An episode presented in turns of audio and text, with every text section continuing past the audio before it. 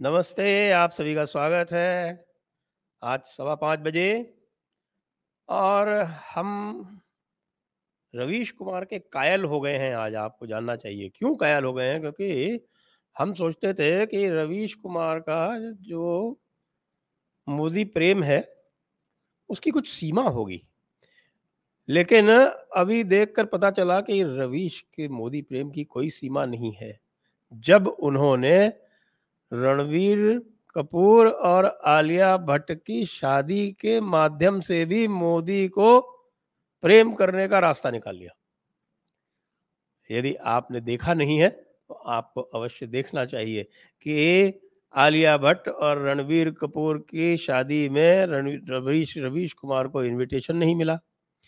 तो उन्होंने कहा, आलिया भट्ट मेरी पसंदीदा अदाकारा है और उन्होंने अपनी शादी का निमंत्रण मुझे नहीं भेजा, लेकिन कोई बात नहीं। निमंत्रण तो नहीं भेजा, लेकिन उसके लिए भी मुझे लगता है कि रवीश कुमार को लगा चूँकि मोदी इसके लिए कहीं ना कहीं जिम्मेदार होंगे और चूँकि आजकल छोटी छोटी बातों में भी मोदी प्रेम जागने लगता है लोगों का। तो उन्होंने इसका भी ठीकरा मोदी के सर पर फोड़ दिया। और ये कहने लगे कि ऐसा न हो कि कहीं मीडिया दोनों की शादी का कवरेज ठीक से ना करके सात फेरों का लाइव कवरेज चल रहा हो और बीच में अचानक मन की बात का प्रसारण होने लगे। और कहीं जो है उनकी प्रिय अदाकारा का जो विवाह का कार्यक्रम हो रहा है, उसके बीच में मोदी जी टीवी पर आए तो उनकी टीआरपी कहीं डाउन ना हो जाए। ये अलग बात है कि ये जो अनुभव है रवीश कुमार का, वो उनके स्वयं के अनुभव से मेल खाता हुआ है, क्योंकि उनकी टीआरपी इतनी डाउन हो गई है कि अब जो लेटेस्ट टीआरपी का जो बार्क वाला जो रेटिंग इत्यादि आ रही है, उसमें एनडीटीवी तो सिरे से गायब होगी। पहले ही गायब हो गई थी। बाद में बीस दिनों तक, कुछ दिनों तक बार्क रेटिंग सस्पेंड थी। सिरे से एनडीटीवी हिंदी भाषा भाषियों के जो समाचार सुनते हैं, उनके सुनने वालों की लिस्ट से एनडीटीवी अब पूरी तरह गायब हो गई है। अब कोई नहीं सुनता कि कौन जात बा, हर एक चीज़ का विश्लेषण जाति के एंगल से करने वाली जो एक प्रक्रिया थी, वो अब धीरे धीरे लुप्त होती जा रही है। लोग जाति के बजाय काम पूछने लगे हैं। लोग जाति के बजाय कीर्ति पूछने लगे हैं, कृति पूछने लगे हैं। जाति कोई नहीं पूछ रहा। वो जो कहते हैं ना कि साहब के, जात पात पूछे नहीं कोई, हरि को भजे सो हरि का होई। तो यहाँ तो सारे के सारे जो है प्रवीष कुमार के अनुसार कि अब कौनो जात पात नहीं पूछ रहा है।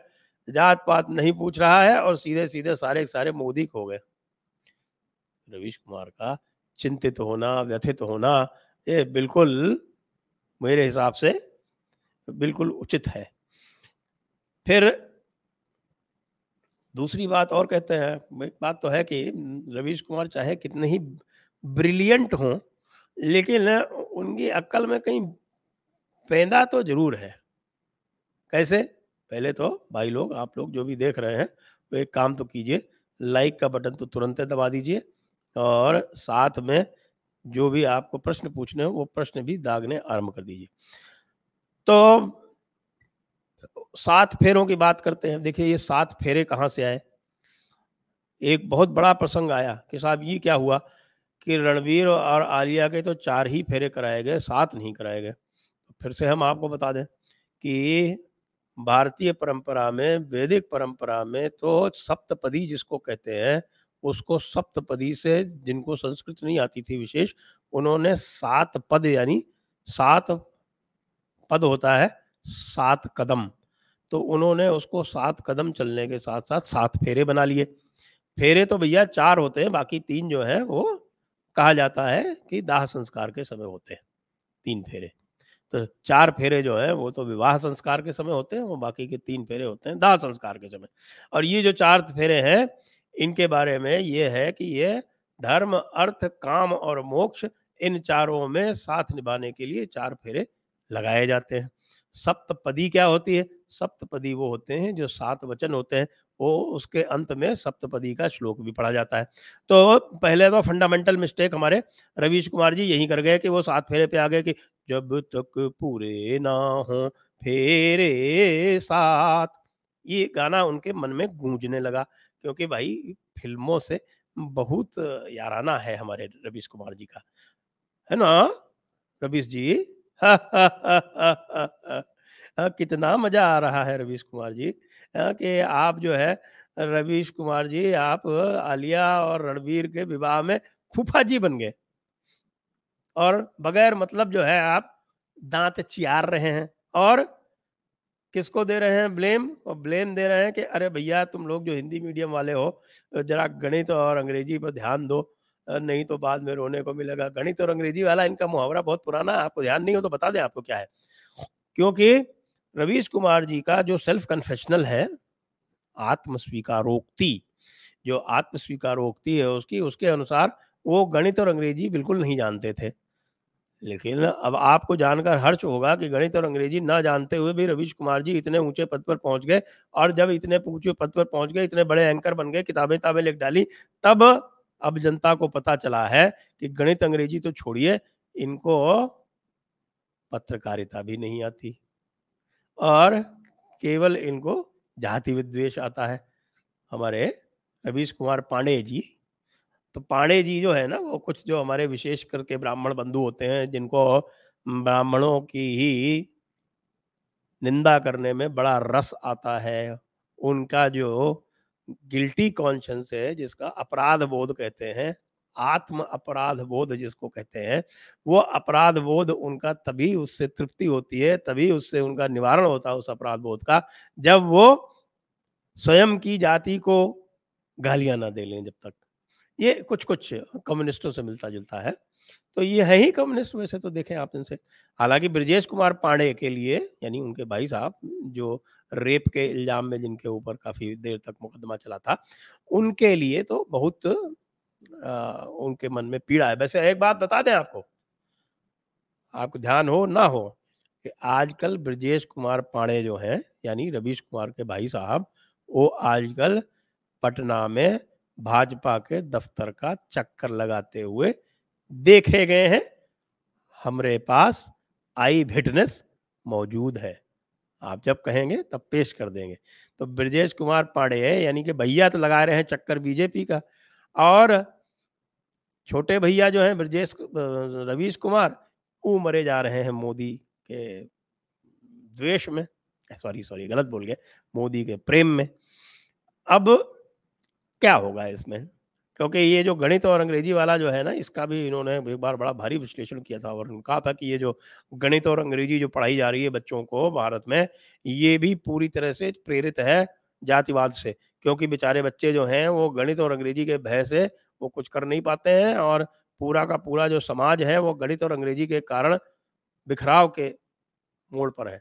आपको विश्वास नहीं होगा? ये पूरा उन्होंने एक लेख लिखा था 2015 में कि किस तरह से गणित और अंग्रेज़ी के कारण समाज में बिखराव आ रहा है और किस तरह से उन्होंने उस समय जो उत्तर प्रदेश में एक नीति बना ली गई थी कि भैया नब्बे प्रतिशत को तो पास ही करना है चाहे उनको कुछ आता हो चाहे उन्होंने कॉपी में कुछ लिखा हो नहीं लिखा हो। ये नहीं पता कि वो दस प्रतिशत जो फेल किए जाते थे वो किन कारणों से किए जाते थे। वो संभव इस कार, इस कारण से किए जाते होंगे कि वो कुछ भी नहीं लिख के आते होंगे। थोड़ा बहुत भी आप लिख दें तो आपको पास कर दिया जाता था। तो इस तरह से जब कार्यक्रम वहाँ चल रहा है, गणित और अंग्रेज़ी का द्वेष चल रहा है तो फिर मोदी प्रेम तो जागेगा ही जागेगा। मोदी प्रेम से ही रवीश जी का काम चलना है। जब तक उनका मोदी का प्रेम नहीं होगा, तब तक एनडीटीवी का भट्ठा कैसे बैठेगा? जब तक एनडीटीवी का भट्ठा नहीं बैठेगा, तब तक फिर हमारे जो कांग्रेस पार्टी जिसकी चमचागिरी में लगे रहते हैं चौबीसों घंटे, उसका काम कैसे चलेगा? और फिर आप लोगों में से यदि कोई भी रवीश कुमार का नौ बजे का शो देखता हो तो कृपया तुरंत फुरत आप डाल देना नीचे। और सवाल तो पूछ ही लीजिए, क्योंकि रवीश कुमार के बारे में हमारे पास बहुत सारी जानकारियाँ हैं, जो आपको नहीं पता होंगी। और हम आपको बता सकते हैं व्हाट्सएप से भी पूछ सकते हैं, आप सुपर चैट से भी पूछ सकते हैं। तो फिर रणवीर आलिया तो उनकी तो शादी हो गई, चार फेरों से ही हो गई। रवीश कुमार का मोह भंग हो गया कि उनको इनविटेशन नहीं मिला। मोदी जी जो हैं, उनको जब से ये पता चला है कि रवीश कुमार जी को आलिया भट्ट के द्वारा निमंत्रण नहीं भेजा गया है in spite of the fact कि वे आलिया भट्ट के बहुत बड़े प्रेमी हैं। आलिया भट्ट को भी ये लगा होगा कि भाई वो मेरे प्रेमी हैं तो वो प्रेम जो है वो कहीं इस तरह का प्रेम तो नहीं जो वो मोदी जी के साथ रखते हैं। तो इसलिए आलिया भट्ट को भी समझ में आया होगा कि भाई ऐसे लोगों को अगर ना ही बुलाया जाए तो ही ठीक है, पता नहीं यहाँ आके जो है वो बैठ के और हमारे सामने हमारे फेरे चल रहे हों। और वहाँ पर मोदी पुराण शुरू कर दें। कह रहे देखो देखो देखो कि, कि मोदी ने इस देश को पूरी तरह से गर्त में डुबो दिया है। जब मोदी नहीं था तब देखते थे आप कैसे घी की नदियाँ बहती थी किस तरह से कांग्रेस पार्टी जो थी वो चारों तरफ़ धन की वर्षा कर रही थी। एनडीटीवी के पास में सारी खबरें आ जाती थी सबसे पहले और एनडीटीवी के पास क्या क्या नहीं था। एनडीटीवी उस समय मंत्रियों के अपॉइंटमेंट तय करती थी। एनडीटीवी उस समय प्रधानमंत्री तक का अपॉइंटमेंट तय कर सकती थी। एनडीटीवी उस समय सोनिया गांधी के बेडरूम में रहती थी। पता नहीं क्या करती थी। मतलब जिसको कहते हैं ना फ्लाई ऑन द वॉल वो वाली बात है भाई। कुछ आप गलत सलत मत समझ लेना। NDTV fly on the wall थी। जो कुछ होता था। क्योंकि जो कुछ होता था वो सोनिया माता जी के यहाँ होता होता था।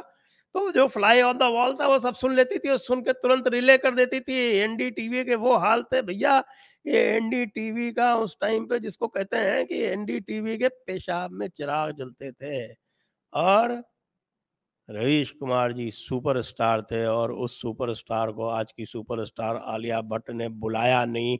आप सोच सकते हैं कि कितनी व्यथा होगी। कितना दुख होगा इस दुख सारा। जाता कहे को नहीं है बे, कब जाएगा दुख? 2014 से 2022 तक आठ साल तो हो गए, और तो और मोदी तो था ही। इस बार तो हमने पूरा प्रयास किया, ससुर योगी भी उसमें सम्मिलित हो गया है। और हमारा दुख जो है, वो द्विगुणित हो गया है। लालू जी जो हैं, वो तो अब बिल्कुल समझ लीजिए कि वो तो किनारे बैठे हैं, कब गिर जाएँ, कब नहीं गिर जाएँ। तो अब क्या करें? रवीश कुमार। रवीश कुमार का भैया, जो भी कहो। लो, कुछ लोग कह रहे हैं कि आलिया का आईक्यू रवीश से अच्छा है। देखिए, ये बात जो है, ये तब तक नहीं तय हो सकती जब तक कि आलिया भट्ट का इंटरव्यू रवीश कुमार ना ले ये देखिए, आलिया भट्ट का इंटरव्यू जब रवीश कुमार लेंगे, तभी ये तय हो सकता है कि आईक्यू किसका अधिक है वैसे रवीश कुमार ने तो स्वयं कन्फेस किया है कि उनको गणित और अंग्रेज़ी नहीं आती थी। आप जानते हैं इस देश में जिसको गणित और अंग्रेज़ी ना आवे, उसका लोग आईक्यू मानते ही नहीं। उसका तो लोग कहते हैं कि इसका आईक्यू था ही नहीं। है?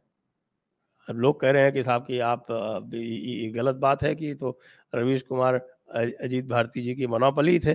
अरे भाई, मैंने अजीत कुमार जी, अजीत भारती जी से पिछली बार में पूछ लिया था तो उन्होंने कहा था कि नहीं नहीं, आजकल हम रवीश कुमार को नहीं देखते। तो इसलिए हमने सोचा कि हम थोड़ा सा हाथ मार लेते हैं काहे का, किसके ऊपर हम कर रहे हैं? आप समझिए, हम रवीश कुमार की फूफागिरी पे कर रहे हैं। रवीश कुमार की जो फूफागिरी है, वो अलग ही ब्रांड की है। कौन बात नहीं, चलिए, ठीक है, इतनी बात हो गई, बहुत है, आइए, आपके प्रश्न ले लेते हैं।